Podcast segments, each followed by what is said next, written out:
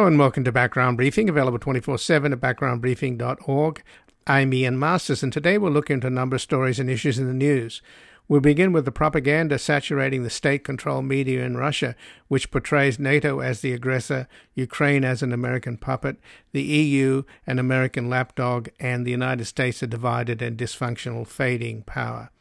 Joining us for insight into Putin's media and how the Russian people respond to it, as well as what can be done to penetrate the wall of propaganda instead of feeding it, is Peter Pomerantsev, a senior fellow at the SNF Agora Center at the Johns Hopkins University. He studies propaganda and media development and has testified on the challenges of information warfare to the United States House Foreign Affairs Committee, the U.S. Senate Foreign Relations Committee, and the UK Parliament Defence Select Committee. His books include Nothing is True and Everything is Possible, and most recently, This is Not Propaganda Adventures in the War Against Reality, and he joins us to discuss his article at Time What the West Will Never Understand About Putin's Ukraine Obsession.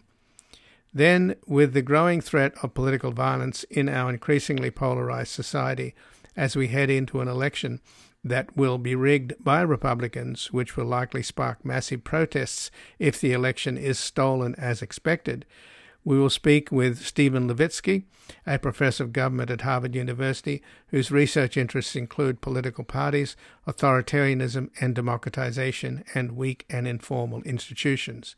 He is the author of Competitive Authoritarianism, Hybrid Regimes After the Cold War, and co author with Daniel Ziblatt of How Democracies Die, and we will discuss his article at Foreign Affairs America's Coming Age of Instability why constitutional crises and political violence could soon be the norm. Then finally, we will look into Sunday's murder of the journalist Lourdes Maldonado Lopez in Tijuana, who had previously asked Mexico's President Lopez Obrador for protection from death threats, and speak with Carlos Lauría, the former Senior Americas Program Coordinator at the Committee to Protect Journalists, where he served as their chief strategist and spokesperson on press freedom issues in the Americas. With Mexico ranked 143 out of 180 countries in terms of press freedom, according to Reporters Without Borders, we will look into the role of the former governor of Baja California, who was sued by the reporter who was murdered after finally she was just awarded a settlement. And before we begin today's program, I'd like to thank our growing number of listeners who have become subscribers to Background Briefing, making monthly donations to our nonprofit foundation at publictruthmedia.org. And thank you for keeping us on the air on a growing number of radio stations across the country and online as we continue to build a reality based community in post truth America at this critical time when we must engage fully in the political warfare battles underway, as the next few years will decide the fate and future of American democracy itself. And joining us now is Peter Pomerantsev, who's a senior fellow at the SNF Agora Institute at Johns Hopkins University and an author and TV producer. He studies propaganda and media development and has testified on the challenges of information war to the United States House Foreign Affairs Committee, the U.S. Senate's Foreign Relations Committee, and the UK Parliament's Defence Select Committee. And his books include Nothing is True and Everything is Possible, and most recently, This is Not Propaganda Adventures in the War Against Reality and he has an article at Time, What the West Will Never Understand About Putin's Ukraine Obsession. Welcome to Background Briefing, Peter Pomerantsev. Thank you for the very long introduction. well, it's all true. We like to be thorough. That's and great. in in, in our post-truth era, it's nevertheless true. So, if you look at Russian uh, media now, there's an alternative universe, of course, where NATO is the aggressor, Ukraine is a puppet of the U.S. The EU, uh, American lapdogs, and America itself is a divided and dysfunctional, fading power. So your ideas are refreshing and overdue in as much as you think there's a way to reach out directly to the Russian people who clearly are swallowing Putin's line? Well, first, we don't know to what extent they're swallowing Putin's line. That's a, you know, people in Russia are, are deeply cynical after sort of decades of totalitarian rule and corrupt mafia states. So, so this idea that they're kind of automatons who automatically believe um, what the government feed them is simply not true. Um, yes, look, it, it, it's not a very complicated idea technically. It's something that we used to do a hell of a lot more in the Cold War. You know, we sort of lost the art of what's called public diplomacy, which is sort of speaking directly to not just to like in ordinary diplomacy to to politicians, but to the population at large. Obviously, social media makes that really, really easy. You know, before it was very hard to get, I don't know, Reagan to speak to the Soviet people. He would do it. He even went on Russian TV once, on Soviet TV. But it was hard because there was censorship and all these things, physical censorship. Now you just set up a YouTube channel.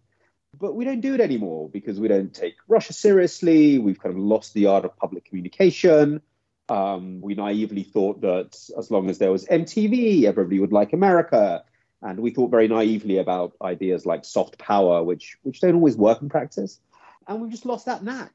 Um, and it's it's difficult because there'll be resistance, but it's it's absolutely necessary because actually, I know this is hard to, to get to people, but but Putin's main motivation is domestic. Yeah, he talks about international issues, but his fixation, like every leader, is domestic. And you know, we can definitely be you know, challenging that. Well, but don't the Russian people, if they're not swallowing Putin's propaganda, and obviously there's a lot of cynicism, but nevertheless, as useful as polls are, they suggest that most Russians accept the idea that the West is the aggressor here and is encroaching on Russia. I mean, here in this country, for example, you can make the case that propaganda does work because 80% of the Republican voters support Donald Trump and believe in his uh, his lie about stop the steal. They believe that Biden is illegitimate and and Trump is the legitimate president. So if it works so, here, yeah. Um, so what do we mean by by by works? Again, be very very. I mean, I study propaganda. Be very careful when you look at polling what we call quantitative analysis is never enough. Then go and talk to people. And you'll find again they're very, very, very nuanced. Uh, and these polls move around depending on how you frame the question. So whenever we look at propaganda research and looking at it as, at its effectiveness, don't never polls are the first step into a very, very long exploratory process.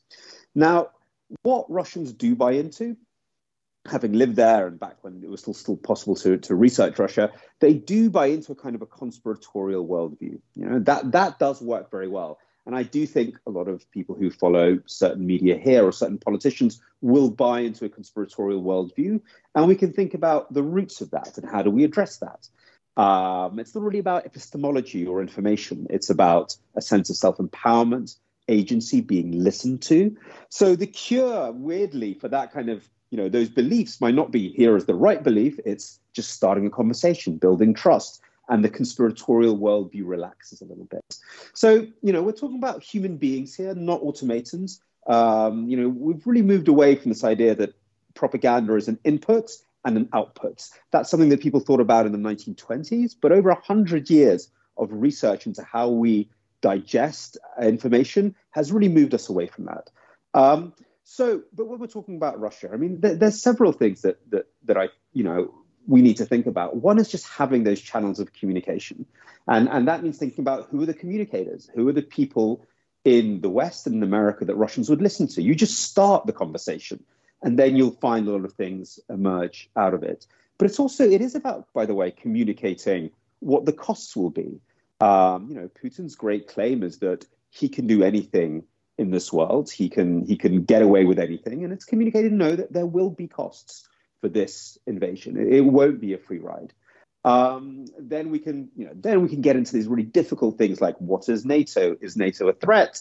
But I think on a much deeper level, the question, the conversation you want to have is how do the Russian people see Russia's role in the world? Putin has sort of you know created this neo-imperial um, haze in the country, which is successful, by the way. I don't doubt that a lot of people do like being part of a big empire, but not all of them do. And what we really failed to do in the 1990s is talk about so, what is Russia's role in the world? We don't want it to be an empire, it has neighbors, but you know, what would make it comfortable? So, starting that conversation is something we failed to do. Um, look, it's a long process. I don't think this is an overnight messaging campaign. I think Russia is a, a, long problem. This is not something that will be solved next week. Um, this is sort of, a, in some ways, a many year and a decades long process. And when we're talking about this kind of public diplomacy, we are talking about a decades long kind of kind of uh, achievement uh, aim. So, so I'm certainly not saying we can come in with a message and solve everything. It doesn't work that way. So, is there a way, though, to explode this idea of humiliation, uh, which I understand to some extent the Russian people share, that Putin is pushing? I mean, it seems that Putin, you know, he's stoking nationalism as a way to distract people from his own kleptocracy. I mean, he seems to be incredibly skilled at screwing with America. Maybe that goes back to his KGB training, the, the, the kind of Glavny Protivnik, main adversary kind of mindset but he's not very good about taking care of the Russian people. Is there any way to point that out that his focus is on the main enemy as opposed to making life better for the Russian people because of the enormous amount of looting that's going on with the Siloviki and the oligarchs?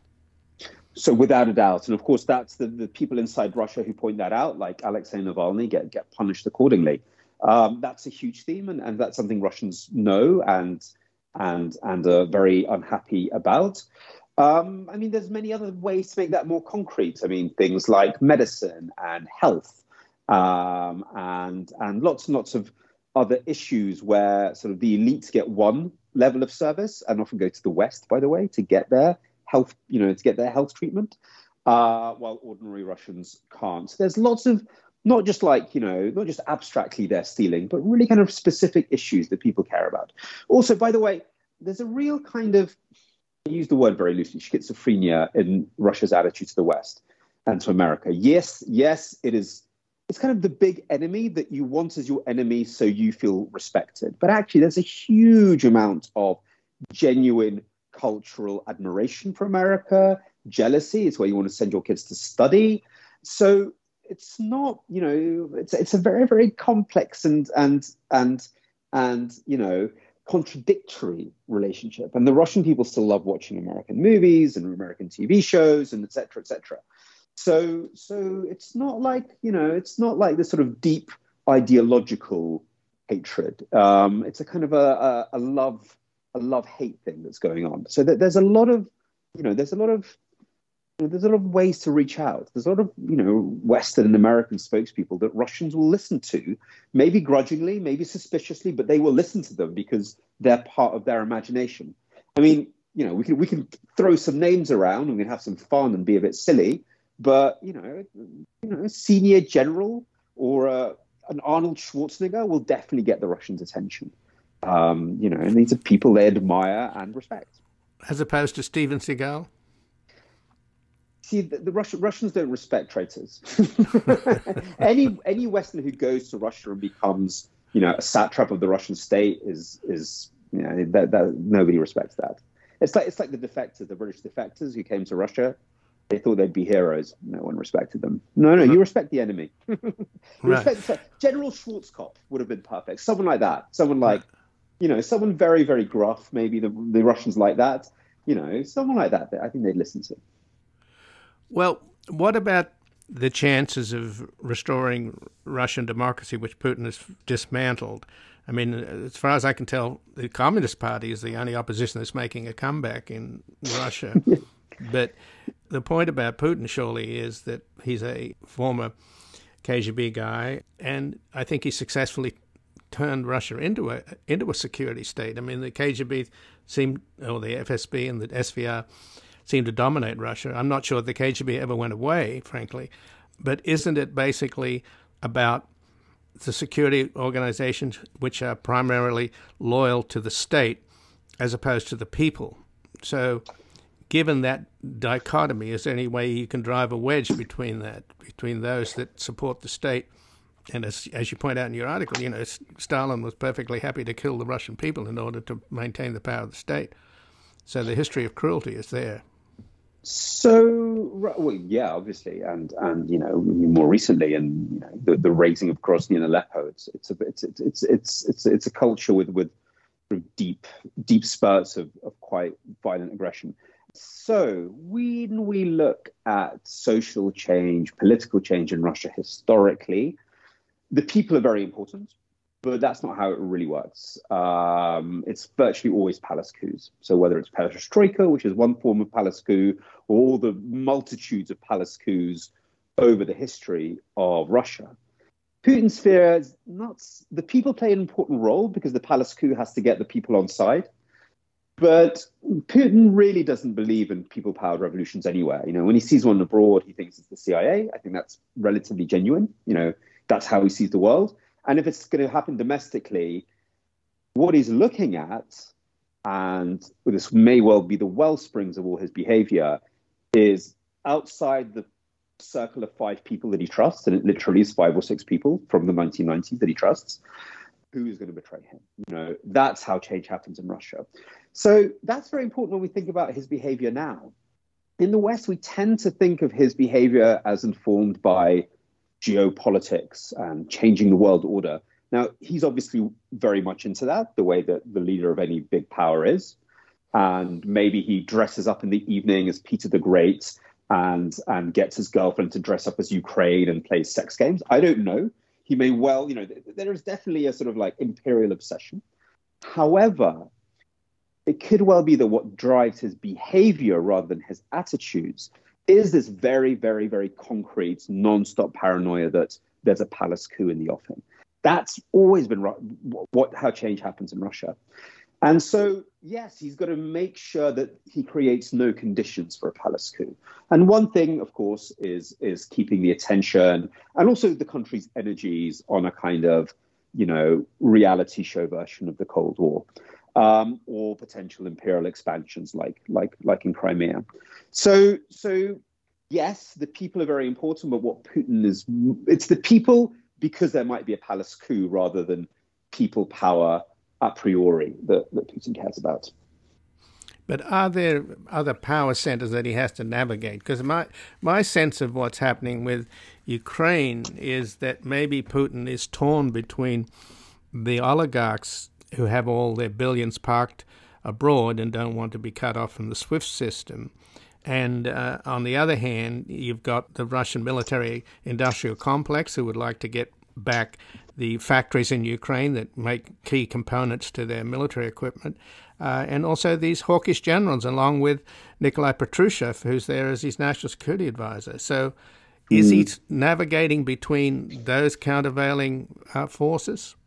And, and, and maybe the ones in his own head, which are those countervailing forces. Um, you know, those are all could be voices that that he's he's going around his own head. Sure, without a doubt. I, I wouldn't put the military too high. The military in Russia are not respected by by this lot. The, these guys are KGB guys. They never respected the military. They look down on them.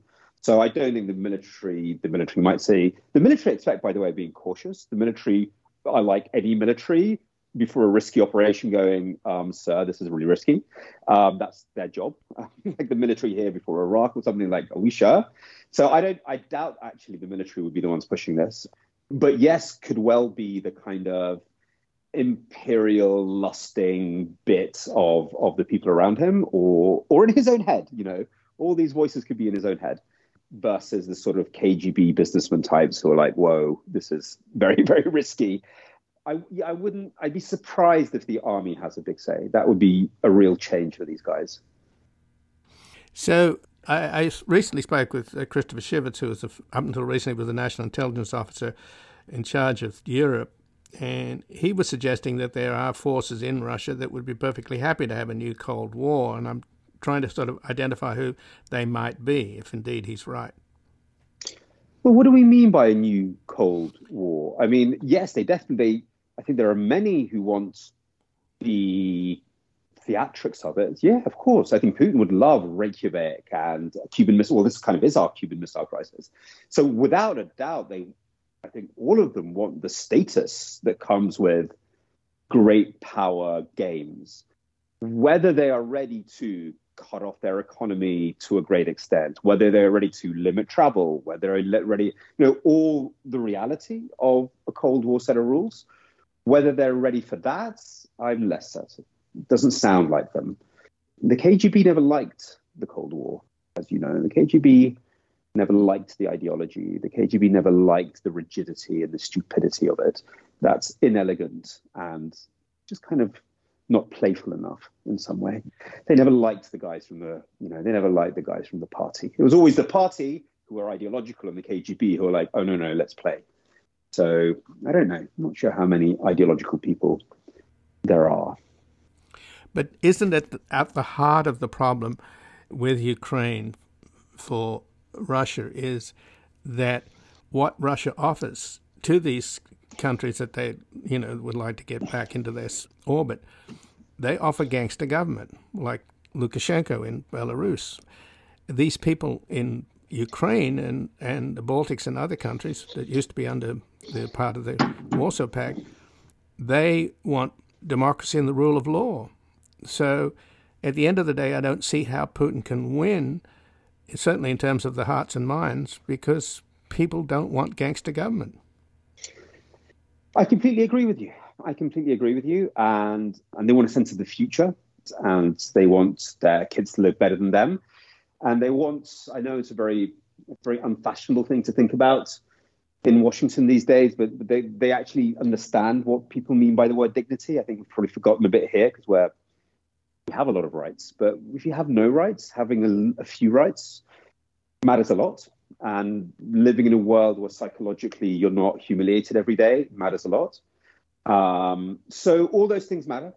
And yeah, no, that's why that's why so many of these countries are are sort of like some fast, some slowly, some in higgledy piggledy ways moving away. Um, and and but I'm, I'm not entirely sure whether that long historical process, which is very observable, is one that Putin cares enough to inform his actions. I think we have to be very careful to disaggregate Putin's thoughts, which I'm sure he thinks about these things, and whether that informs reckless behavior. You know, do you then start a crazy war with unintended consequences? Because of that overall historical insight. And I think that's where we're, we don't know. We don't understand what his attitudes are might not be the key. What, what matters are his behaviors. So, so uh, yes, of course he, he sees that. And of course he's annoyed by that. And of course he wants to slow that down. Whether you then risk destroying your economy, hmm, I don't know. Well, just in closing, though, do you think, for example, in the case of Ukraine, that Putin honestly believes that it was all the coup, the colored revolution, was conducted by the CIA, as opposed to the fact that the Ukrainian people got sick of this crook and kleptocrat Yanukovych, uh, who again represents gangster government. That's what Putin exports. That's his political model. So, is he able to understand that his political model is the problem? Um, that's a very, very good question. I think two things. One thing, he does have a genuinely, I mean, the conspiratorial worldview that says people don't have agency, that everything is always manipulated from somewhere, goes very deep among those guys. You know, Putin was always very paranoid and very conspiratorial way before he was powerful. So that would only have been augmented. So I think conspiracy as a kind of default for explaining the world, I think I think that that's embedded as a mindset. When we talk about genuine belief, though, I think I think one of the things one learns when one lives in Russia for a long time is that the question, "Do you genuinely believe?" is not a relevant question. It's a very Western question to ask because we're asked as kids, "What do you really believe?" You know, we think about belief as, as something coherent that informs our actions and our personality. If you grew up in the late Soviet Union, you already said you believed in communism but didn't believe in it. You didn't go through an educational system that ever asked you, what do you think? That's not how that system works. You're meant to repeat stuff by rote and, and say it. Yeah. No one asks you to an essay, a personal essay like they do in the US, explaining your path. I mean, that's an absurd idea um, for in the Russian system. So and and since then, that's only multiplied. So you're always playing games. You're always putting on different masks and the idea of what you really believe is just not something that enters the the kind of the lexicon of survival in many ways it's not that doesn't help you survive to really believe something so it's a, it's a very western question to ask what do you really believe and you you learn to stop asking it after a while in russia people can genuinely be anti-Western, like Mr. Lavrov, the foreign minister, and genuinely put all their money in the West. They can genuinely, Uh, uh, uh, you know, say that the West is a, a, a, curse on on civilization, and genuinely send your kids to study there. And all those things are happening at the same time, and that's something sometimes hard for people to get their heads around. In America, where we invest so much into the self as this coherent package, um, Orwell called it doublethink. You know, I'm not the first person to know to notice how it's a function of authoritarian regimes. Well, Peter Pomerantsev, I thank you very much for joining us here today. I appreciate it. My pleasure. And again, I've been speaking with Peter Pomerantsev, who's a senior fellow at the SNF Agora Institute at Johns Hopkins University and an author and TV producer. He studies propaganda and media development and has testified on the challenges of information war to the United States House Foreign Affairs Committee, the U.S. Senate Foreign Relations Committee, and the UK Parliament's Defence Select Committee. And his books include Nothing is True and Everything is Possible, and most recently, This is Not Propaganda Adventures in the War Against Reality. And he has an article at Time what the West will never understand about Putin's Ukraine obsession. We're going to take a brief station break and back look into the growing threat of political violence in our increasingly polarized society. Mother, should I trust the government?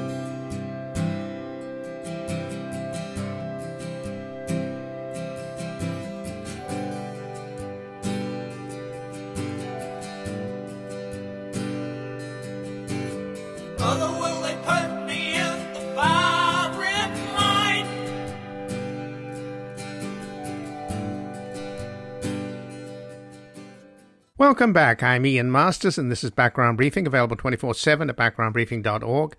And joining us now is Steven Levitsky, who is a professor of government at Harvard University, whose research interests include political parties, authoritarianism, and democratization, and weak and informal institutions, with a focus on Latin America. He's the author of Competitive Authoritarianism, Hybrid Regimes After the Cold War, and co author with Daniel Ziblatt of How Democracies Die and he has an article at Foreign Affairs America's Coming Age of Instability Why Constitutional Crises and Political Violence Could Soon Be the Norm. Welcome to Background Briefing, Steven Levitsky. Thanks for having me. So, Steven, the good news is that uh, the United States is not heading towards Putin's Russia or Orban's Hungary, but it could be heading into a period of constitutional crises and political violence. And it would seem to me that the preparations are already underway, fairly manifest and quite comprehensive in terms of voter suppression at all levels, with gerrymandering, meaning that the Republicans could pick up the House before one vote is cast, and then on election day, all kinds of voter suppression across the country. And then on the days after, many Republican states will have the ability to count the vote and certify it, and if they don't like it, change it. And then, of course, you've got at the precinct level Steve Bannon's precinct strategy of the kind of cyber ninjas that we saw in Arizona, partisans taking over the machinery of counting the votes at the local level. So it's happening across the board. But what I find even more disturbing is that Ron DeSantis's uh, Florida, for example, they passed a law which means that only if, if a few Democrats gather to protest, you can drive a pickup into the crowd and be immune from prosecution. So it's almost as if DeSantis is already expecting political violence and is prepared to exonerate Republicans who attack Democrats. Am I being a little paranoid here, or is this is the writing on the wall? Well, I think you have uh, listed the array of threats pretty well. And the, the the combination of those of those various threats, gerrymandering, um, voter suppression, in particular, I think manipulation, politicization of the electoral administration, which uh, U.S. the U.S. system is is really vulnerable. Most established democracies in the world, uh, in Europe and Latin America, have independent agencies that administer elections. These uh, elections are run by civil servants, by independent professionals. They're not run by partisan hacks, either elected or appointed. Uh, in the United States, we have a, a, a, system that is very, very vulnerable to partisan capture. Um, we've depended for decades on the the goodwill um, and the good faith of um, of election officials rather than than actual oversight. And so the, the system is vulnerable to, to capture, to politicization, to potentially to, to stealing. All of that is true. Um, what I think sometimes some analysis or some of, and, and so it, it's it's entirely possible, entirely possible that we will have a, uh, a, a stolen election either at the, at the, state level in 2022 and possibly at the federal level in 2024. That though doesn't mean that we're headed for stable autocracy. What it means is is democracy is could could could very well be derailed. What happens next is a lot less clear. And um, what I think some, including some Republicans who are plotting to steal the election, um, may be underestimating is the degree of protest, of, of chaos, and of instability that that could trigger. I don't think that opponents of the Republican Party, that opponents of Trumpism, will take a stolen election uh, lying down the way, for example, that a stolen Supreme Court seat was, was taken lying down in 2016. So, if in 2022 there's massive voter suppression and vote rigging on election day, people are lining up forever. They find either they can't vote or once they do vote, their vote is stolen. There is an, obviously an expectation of anger there. And as I mentioned, there's already Ron DeSantis and others are, preempting that by banning demonstrations. So if that's the case, and that is a likely scenario, my understanding is that the only way the Democrats are going to win now that they've failed in the Senate, thanks to Manchin and Sinema, is by a massive turnout. If the playing field is stacked against them, isn't the only chance they have a massive turnout? And if you have a lot of people showing up at the polls finding that either they can't vote or when they do vote, their vote is stolen, isn't that a incendiary mix?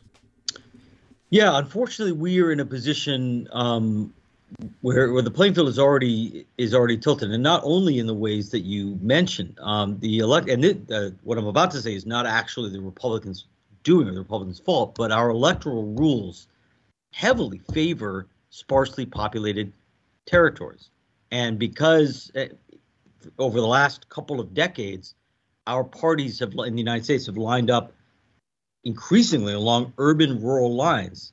The Republicans are the party of sparsely par- populated territories. The, the Democrats are the party of the big cities. That means that our electoral system, particularly the Senate, but also to some degree the House and the Electoral College, uh, are all tilted in favor of the Republican Party, again, through no fault of their own. And so um, the Democrats are are are fighting uphill. The, the, the studies show the Democrats need to win by f- about four percentage points to win the Electoral College, they have to win by a little more than four percentage points to capture a majority in the Senate. Uh, our electoral rules now now create a system of um, essentially minority rule. Um, so it's it's it's not just voter suppression. It's not just gerrymandering. Our electoral rules are also stacked against Democrats. So yes, we're, we have a system right now. We have a situation where Democrats must massively mobilize each election like they did in 2018, like they did in 2020. Um, they need to do it again in 2022 to have a chance. They need to do it again in 2024 to have a chance. And that is that's just that's really exhausting. It's very hard for activists to mobilize in to mobilize heroically at every election. That that's that's too much to ask of um, small d democratic activists.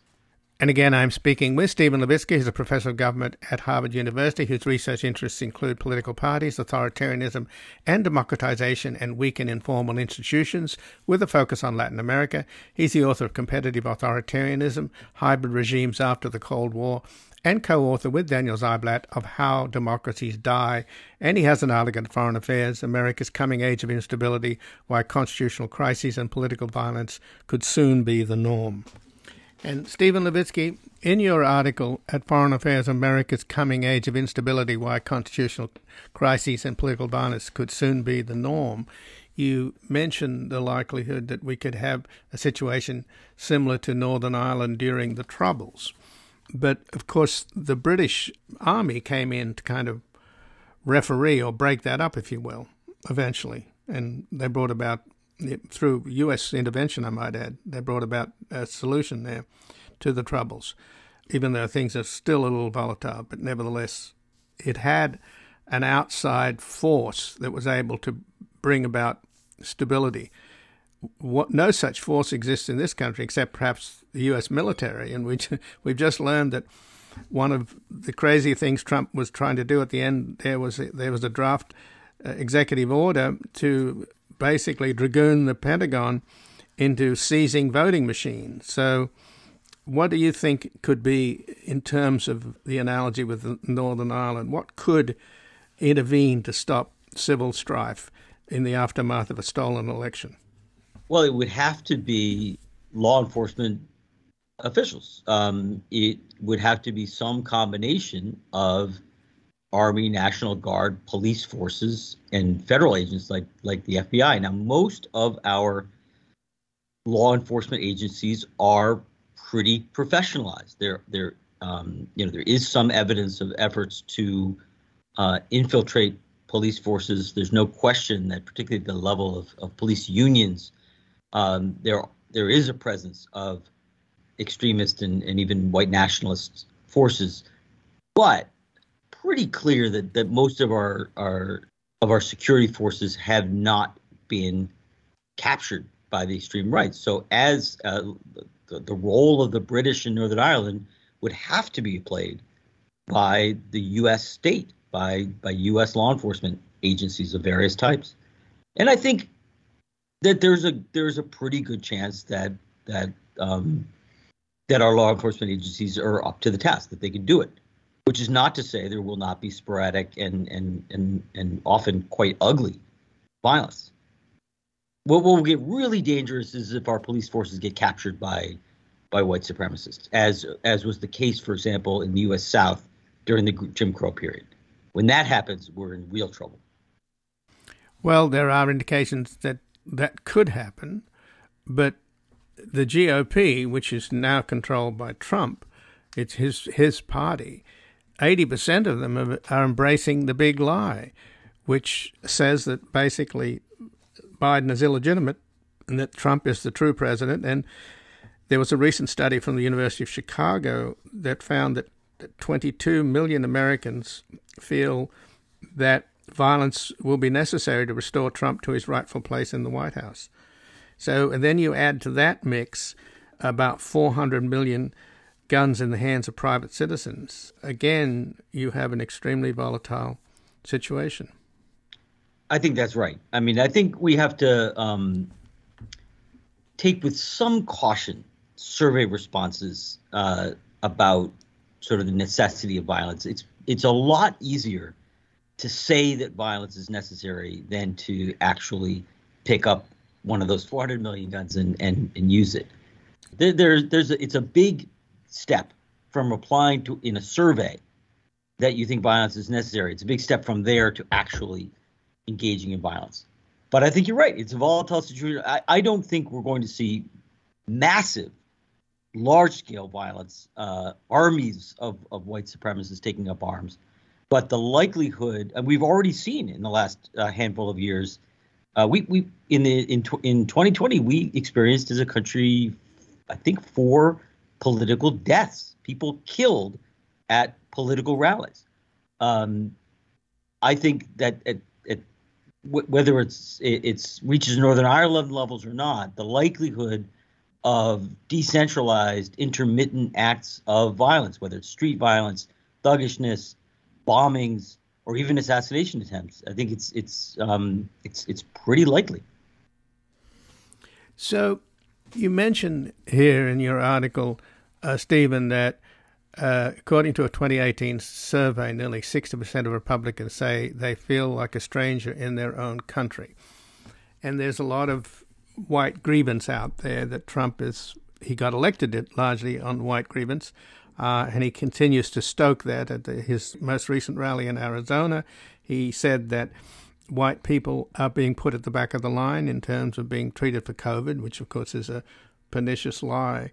So is there any way to neutralize that feeling of alienation amongst Republicans who feel that they can't handle multiculturalism and the demographic changes underway, and that they sort of want to return to a kind of atavistic period of Ozzie and Harriet where blacks and Latinos were invisible. Obviously, to some extent, back in the Reagan days, they also appeal to that kind of atavism. And Make America Great Again is inherently an appeal to that atavism.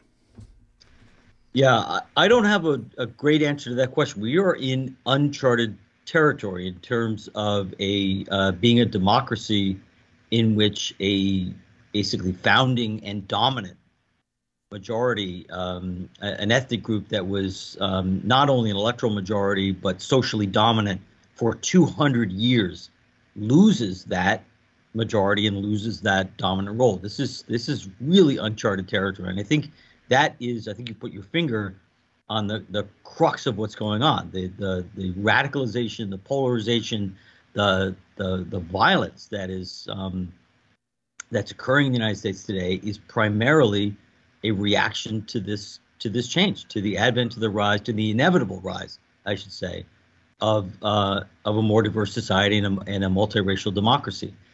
Um, I don't I don't think there's a, a single policy or set of policies or program that's going to be able to flip, flip a switch and turn that fear and anger off.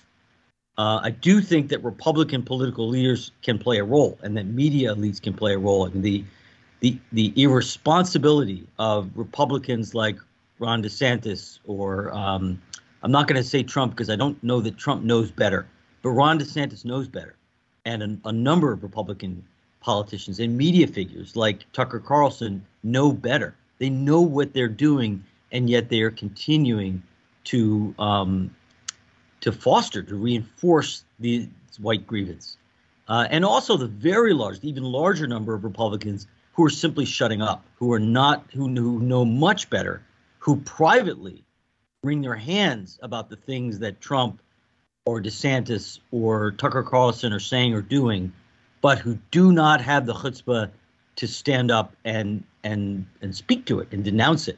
If Republican elites, if right wing media elites were to denounce white supremacist or uh, white nationalist ideology or, or, or, practice, it would it would make a, a, a difference at least at the margins. But they're allowing it to grow, and that's really dangerous. So, just in closing, you mentioned Tucker Carlson. He has been featured a lot on Russian state TV, which is all largely pro Putin propaganda controlled by Putin. They put Tucker Carlson on because he's actually supporting the Russian position on Ukraine. And then when you try to analyze that, the only th- only explanation is that what Carlson and Steve Bannon and others that admire Putin is that they admire Putin because he has he's a white supremacist and he has an alliance with the uh, the Orthodox Church, and he's opposed to multiculturalism, diversity, and the LGBTQ community, etc. And that seems to be this compact. So, is there a way that you can make the case that Trump is the gift that keeps on giving to Putin? Because what Russian state media is saying about America now is that America is a fading and failed dysfunctional, divided country. Well, it's largely divided because of Trump. And we still don't know the extent to which Putin is, as the former director of national intelligence says, Vladimir Putin is Donald Trump's case officer. So, can you make the case that America is being manipulated into further division by a malign foreign power? I would phrase it a little bit differently. Uh, I wouldn't overstate the the the role that Russia has had in all of this, um, which is not to say Putin hasn't tried, hasn't done exactly what you said, but Trump Trump didn't divide America. Trump is a symptom and a product of a divided America. Um, uh, America's divisions fundamentally are uh, about what we were talking about a minute ago, which is a a, a reaction against uh, this becoming a more diverse and, and racially equal society. And Putin, b- both Trump and Putin, took advantage of that. And uh, tr- Putin has been able to. I mean, Putin is not wrong when his state television casts us as a deeply divided, uh, dysfunctional democracy, and he's he's taken advantage of that. I think Democrats, small d Democrats of all types in the United States, and and really patriots in the United States, need to respond um, much more forcefully in pointing out that there are now elements of the Republican Party who prefer Putin, who prefer the Russian government to American citizens, to to to the Democrats, and that's that is a really dangerous place to be. And when we face uh, a pretty pretty significant foreign policy or geopolitical challenge from Russia, when you see, when you see elements of the Republican Party lining up beyond the other guys, that that's something Democrats really need to to denounce. Well, Steven Levitsky, I thank you very much for joining us here today. Thanks very much for having me. And again, I've been speaking with Steven Levitsky, he's a professor of government at Harvard University, whose research interests include political parties, authoritarianism and democratization, and weak and informal institutions, with a focus on Latin America. He's the author of Competitive Authoritarianism, Hybrid Regimes After the Cold War, and co-author with Daniel Ziblatt of How Democracies Die, and he has an article at Foreign Affairs, America's Coming Age of Instability, Why Constitutional Crises and Political Violence Could Soon Be the Norm. We can take a brief station break and back looking into Sunday's murder of the journalist Lourdes Maldonado Lopez in Tijuana, who had previously asked Mexico's President Lopez Obrador for protection from death threats. Make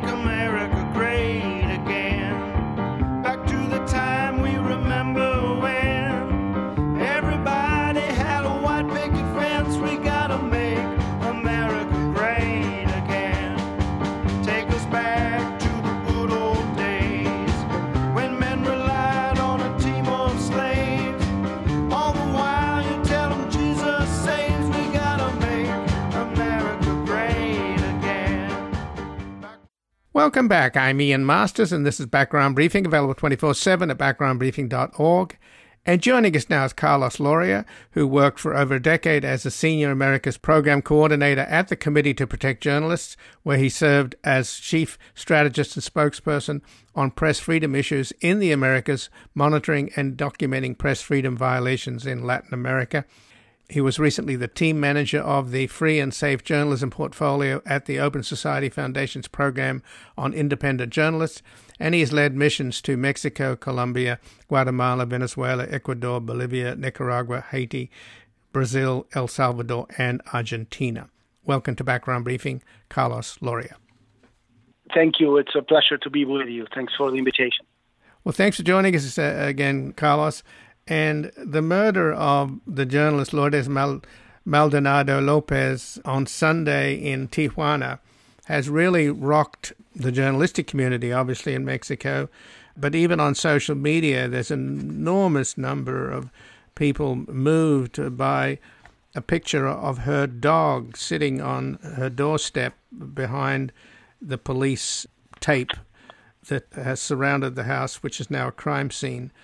Now, back in 2019, this same journalist at a press conference with, held by Mexico's President Andres Manuel Lopez Obrador at his daily press briefing said to AMLO that she feared for her life and that she wanted his support, help, and labor justice. And when she was referring to labor justice, she was talking about a dispute that she had with Jaime Bonilla, Bonilla, who was a press owned a big press outfit that she worked for, and that she had sued that company for unfair dismissal.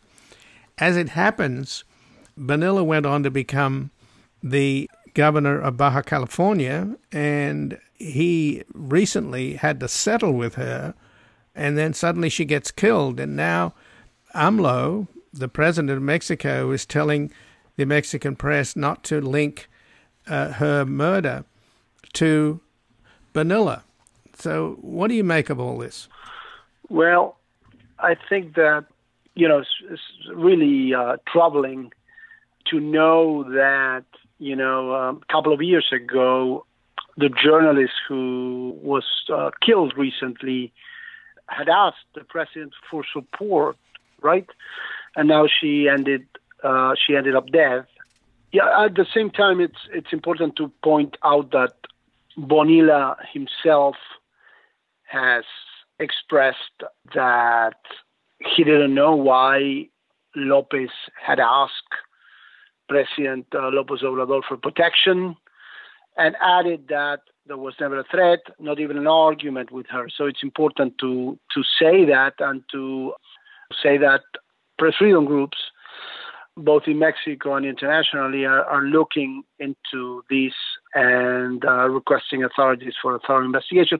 But it's important to put this in context because this is the third journalist to be killed in Mexico in the last two weeks after a deadly year for the press. 2021 was a year where um, journalists had more journalists killed than any other country in the world, according to press freedom groups, the Committee of Journalists and Reporters Without Borders, Article 19. At least nine journalists were killed in 2021. And I think that after a decade of deadly violence and impunity, Mexico has a full blown free expression crisis. It's more than a press freedom crisis. This is a, a, a problem that is not only affecting journalists, but it's affecting the Mexican society in general because these are these are rights that are enshrined in the Mexican Constitution, but unfortunately, thousands of Mexicans, including journalists, are not able not able to fully exercise those rights because you know they are killed with impunity, threatened with death, and uh, you know they are they are self-censoring at the same time. So Many of the issues that are affecting the daily lives of Mexicans are gone unreported because journalists are terrified. Um, as the wave of violence never ends. I uh, worked for the Committee to, Protect Journalists for over 15 years. And uh, I saw, you know, when in the early 2000s, this wave of unprecedented violence started to escalate, and it has not, unfortunately, it has not ended after you know more than 15 years. And you um, mentioned that this was the third journalist killed in Mexico.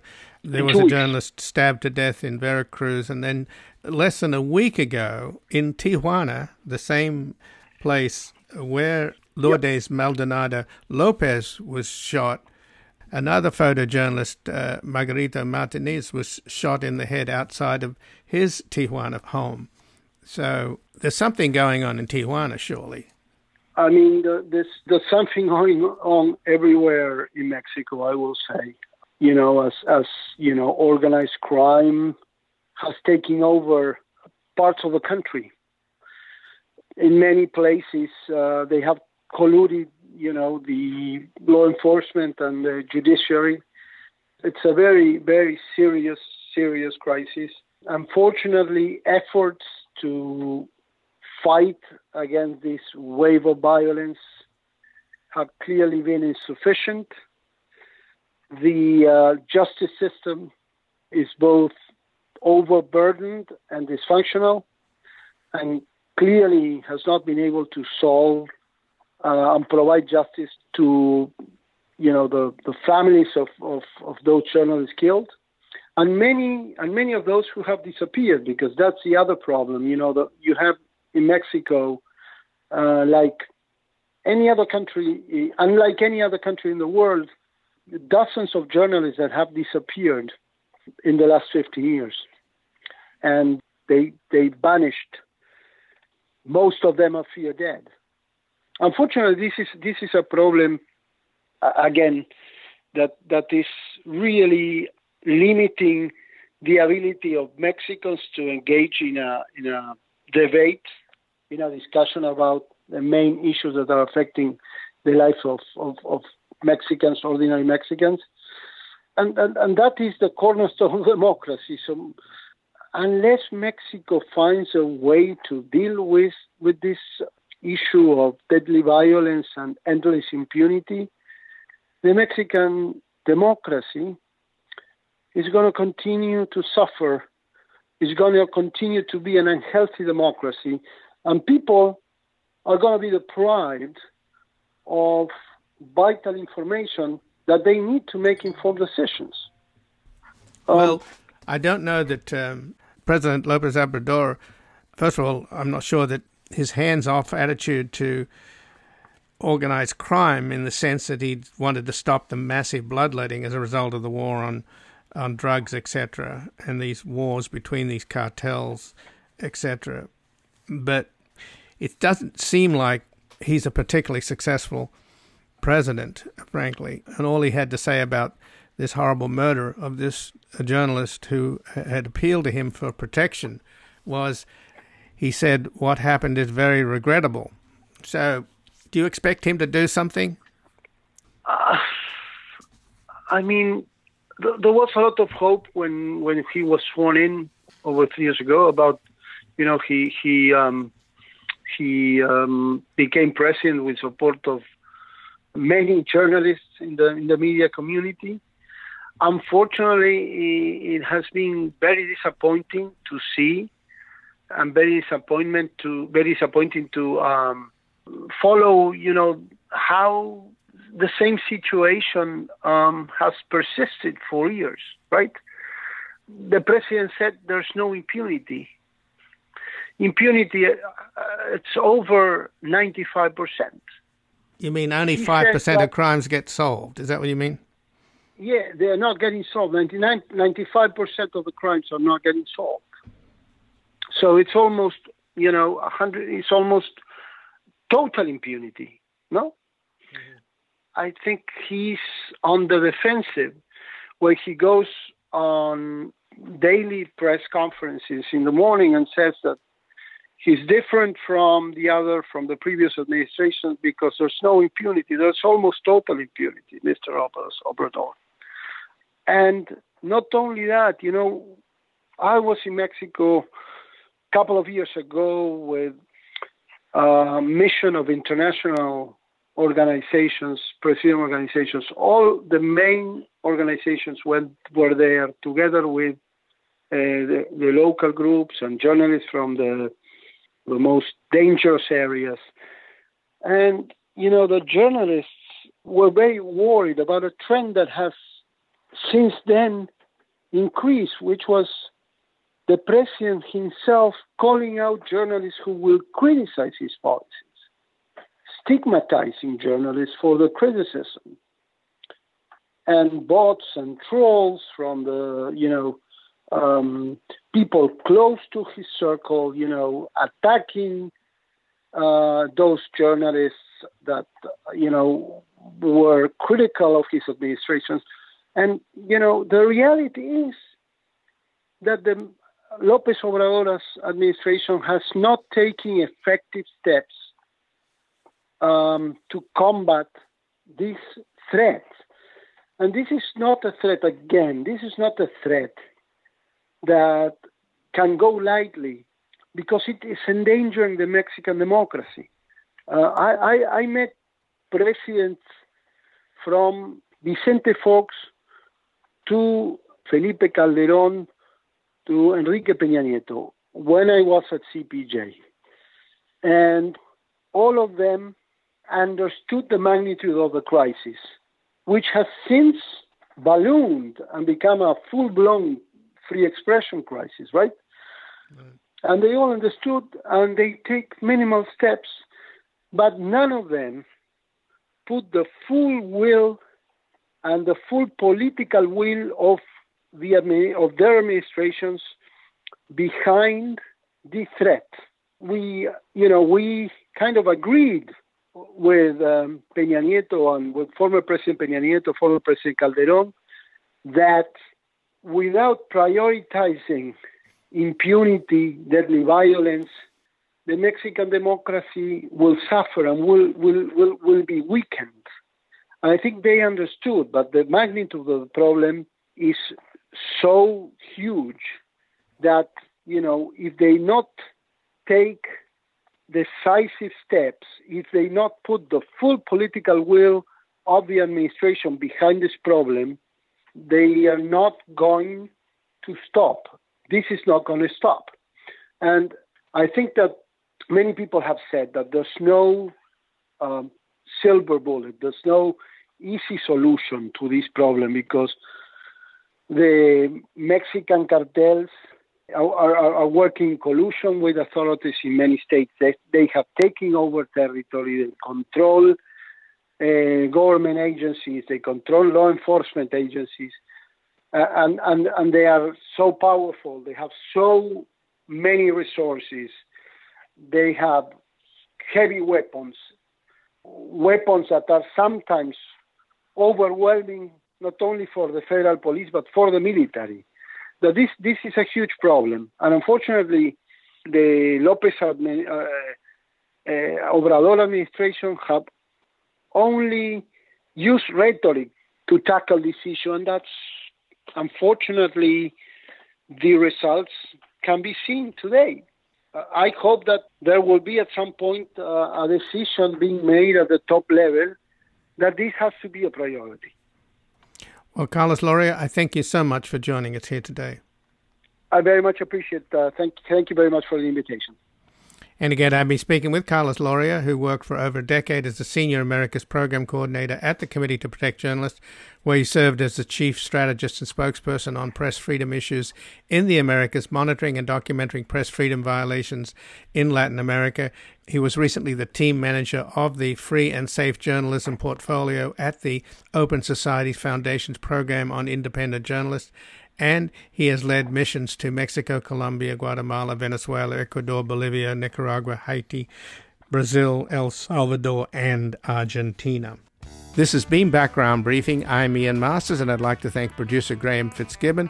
And to help us sustain this program into the future and assure it remains free to all, please take a moment to support us by going to backgroundbriefing.org/donate or publictruthmedia.org where you will find our non-profit Public Truth Media Foundation, where your tax-deductible donations, large and small, keep us broadcasting.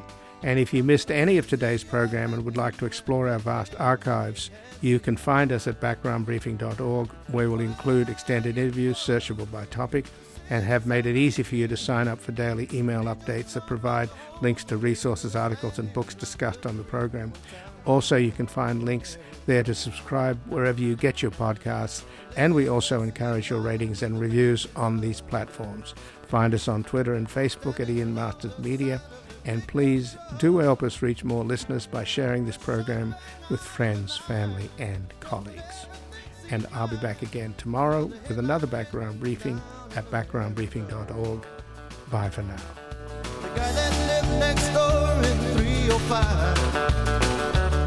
Took the kids to the park and disappeared by half.